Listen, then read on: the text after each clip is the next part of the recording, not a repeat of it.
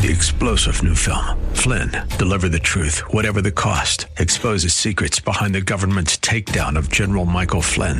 Flynn knew what the intel world had been up to. He ordered the first audit of the use of contractors. This set off alarm bells. He told the truth. He was the most dangerous person for Donald Trump to hire. They had to get rid of Flynn.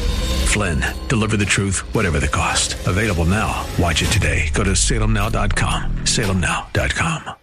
If you get to throw the touchdown pass, the winning game winning touchdown pass, does your left arm get jealous of your right arm because right arm got to throw the ball? No, it shouldn't, right? And uh, when you hit your thumb with the uh, with a hammer, what part hurts? The whole body, the whole thing suffers altogether. Everything is jumping up and down, everything smarts. And that's because in a healthy body, everything is interconnected together. That is an amazing look at just exactly what the body of Christ is all about. Hi there, and welcome to another week of Study Verse by Verse with Pastor Leighton Sheely from Church of the Highlands here in San Bruno. We are back in 1 Corinthians chapter 12, Christ's body, the church. It is our focus on how we are interconnected, to what end and why. Here's Pastor Leighton. Now, the parts of the body that seem to be weaker are indispensable. In fact, if you think about it, if a person is attacked, what is their natural instinct? It's to use the arms and the legs to protect the vital organs. Now, why is that? Well, we can break a leg, break an arm, lose an arm, lose a leg, something like that, and we can continue living. But if we lose a kidney or a heart or a lung or something like that, we're in trouble. Um, you know, most of the time we don't give much attention to the heart and the liver and the kidney and things like that. They quietly motor on doing their service to the body. But these faithful, quiet servants to the body are essential for health and for life. And there are parts of Christ's body that we don't see and we don't tend to spend a lot of attention on, but they're absolutely essential to the health and the life of the church. People like these invisible prayer warriors. They're constantly praying for the church and for its leaders and for people in the church. The parts of the body that seem to be weaker are indispensable. Verse 23 And on those parts of the body that we think less honorable, we bestow the greater honor. And on our unpresentable parts are treated with greater modesty, which our more presentable parts do not require. But God has so composed the body, giving greater honor to the part that lacked it, that there may be no division, no division no division in the body, but that the members may have the same care for one another. Now, what does it mean to give honor?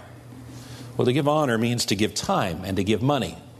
And we give a lot of attention, a lot of time, and a lot of money towards clothing uh, parts of our body that are less attractive or unpresentable.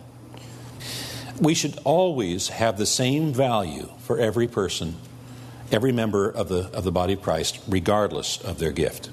You know, have you noticed the phrase here, God has so composed the body, giving greater honor to the part that lacked it? You know what that means? That implies that the part of the bo- parts of the body that receive less honor in this world, less attention in this world, will be compensated in the world to come.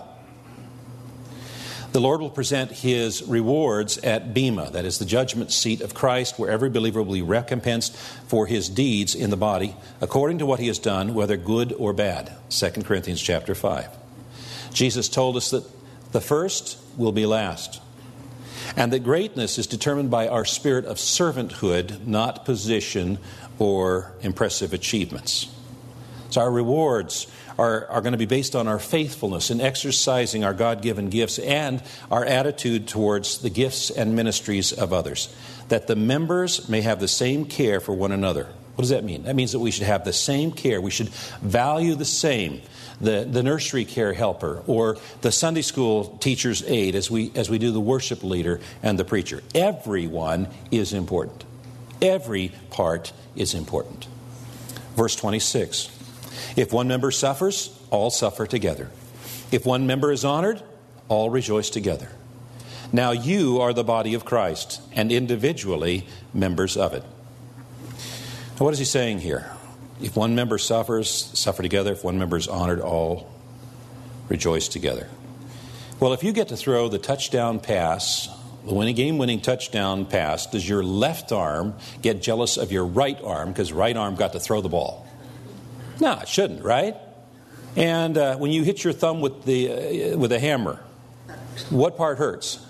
The whole body, the whole thing suffers altogether. Everything is jumping up and down, everything smarts. And that's because in a healthy body, everything is interconnected together. Now, leprosy is a horrible disfiguring disease, and part of the reason for the disfigurement is that the central nervous system no longer connects the body together in such a fashion it can protect itself. A leper, for instance, can accidentally put their hand in a fire and not even know that it's being burned because the feelings are gone. Well, the body of Christ was intended to be a healthy body where every part is interconnected and all of the parts work together for protection and provision. And when one part suffers, the whole thing, the whole body suffers. And if one part celebrates, the whole body celebrates. And Paul says here, you, plural, you, plural, are the body of Christ. Each one of you individually is a part of the body of Christ. Again, the body of Christ is a reference to a local church or it can be a reference to the global church as well. So, what is this telling us? What it's telling us is that when another local Christian church is suffering, then we should suffer with them. And when another local Christian church is celebrating, we should celebrate with them. There should never be a sense of rivalry between Christian churches. We are not in competition with each other. We are part of the same body, which is the body of Christ. We should celebrate together, we should suffer together. You know who the, the opposition is? It's the forces of darkness that want to suppress the knowledge of God. That's who the problem is. So it's unchristian to celebrate the misfortune of another Christian church or to mourn the success of another Christian church. That's what Paul is saying. So, in summary, what does he say? He says we need each other. It was designed that way. And we ought to respect and value each other. And we ought to sympathize with each other. We ought to be connected with one another. And we need to exercise the gift that God has given us to contribute to the body of Christ. Every gift is needed, every member is needed. We need all of the people to be praying and looking for uh, opportunities to, to discover their gift. Some people, they're afraid to discover their gift, they're afraid of f- failure. Um, they want to live in their comfort zone. We're comfortable in places we don't fail, right? Um, Winston Churchill had to repeat one of the grades twice. And when he was asked about it, he said, uh, I didn't fail, I just had two opportunities to get it right. That was Winston Churchill, went on to become a great leader. Um, oftentimes we learn more from our failures than we do from our successes.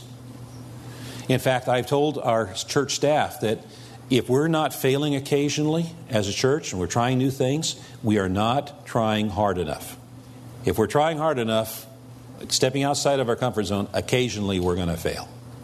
And then let's learn from our failure and, and, get it right the next time. But some people never try to find out what their spiritual gift is because they're afraid of failing. They're afraid of getting out there and, and, and, and trying.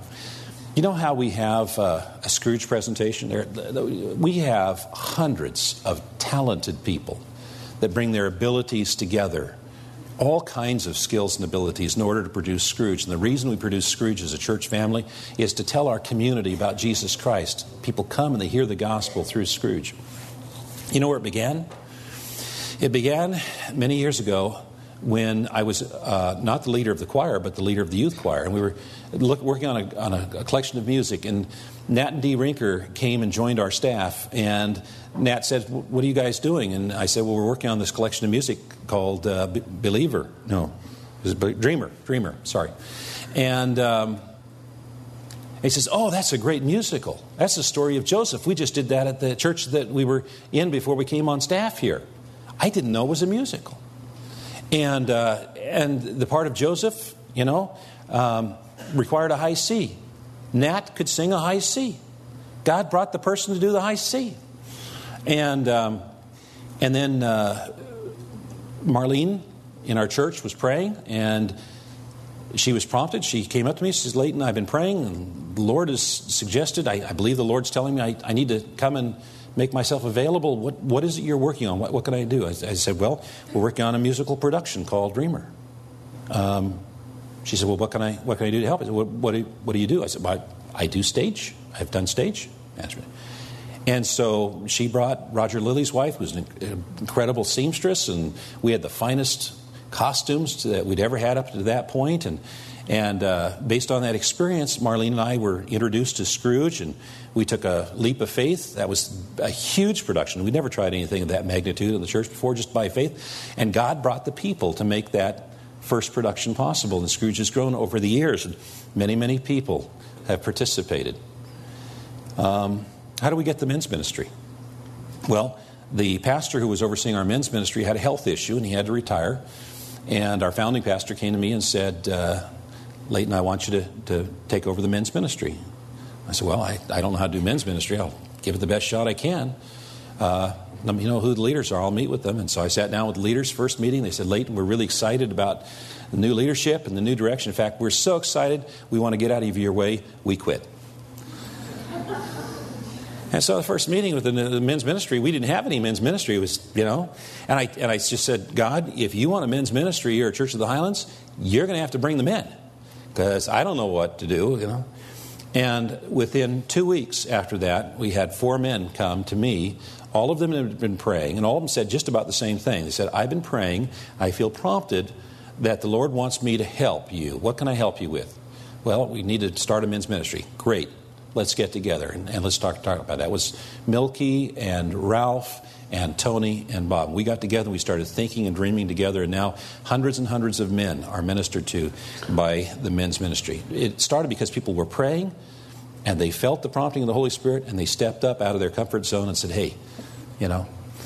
Um, now, for us to, to know about, about you, know who's, who's a member of the of the body here because we have a lot of people who are guests, and we're glad you're here. We're glad you're guests. You know, if you're local, we and you don't have another church home, we hope you become more than guests. You become members and pitch in and help out. Um, but so that we know who the members of the body are, who we can call upon, we have a membership class. And the membership class covers the history of the church. It talks about where we're going, how we're getting there. It talks about uh, how we're structured and, and, our theology. We go through the statement of faith we, so that our members are well equipped to answer most questions that people have. And I believe that inside of your bulletins or with the ushers, there's a, uh, a thing that you can fill out so we can prepare for you because we want to give you a, binder. And I want to extend this invitation to you. I have the privilege of teaching that class. It's five weeks, uh, an hour and a half on Tuesday nights, and and I would just love to have you come and be part of that. Get us get acquainted, and let, let's find your place that God has designed you for in this ministry. Amen. Amen. You have been listening to Study Verse by Verse with Pastor Leighton Sheely, the Ministry of Church of the Highlands, right here in San Bruno. If you have questions about today's program and the content with which we were discussing, we invite you to visit our website, highlands.us. Highlands.us. That is a great place to get started for all things study verse by verse. Then we'll see you tomorrow as we begin a look at spiritual gifts here on Study Verse by Verse. Three star general Michael J. Flynn, head of the Pentagon Intelligence Agency, knew all the government's dirty secrets. He was one of the most respected generals in the military. Flynn knew what the intel world had been up to, he understood its funding. He ordered the first audit of the use of contractors. This set off alarm bells. The explosive new documentary, Flynn, Deliver the Truth, Whatever the Cost, uncovers the facts behind this scandal. Flynn told the truth. He was the most dangerous person for Donald Trump to hire. I find out the worst enemy that I'm going to face in my life is right here in America. They took my assessment and they wanted me to change it. And I was like, I'm not changing it. They had to get rid of Flynn with in depth interviews, archival footage, and never before seen personal records of the man behind the headlines. I just felt like I was drowning. Flynn, deliver the truth, whatever the cost. Available now. Watch it today. Go to salemnow.com. Salemnow.com.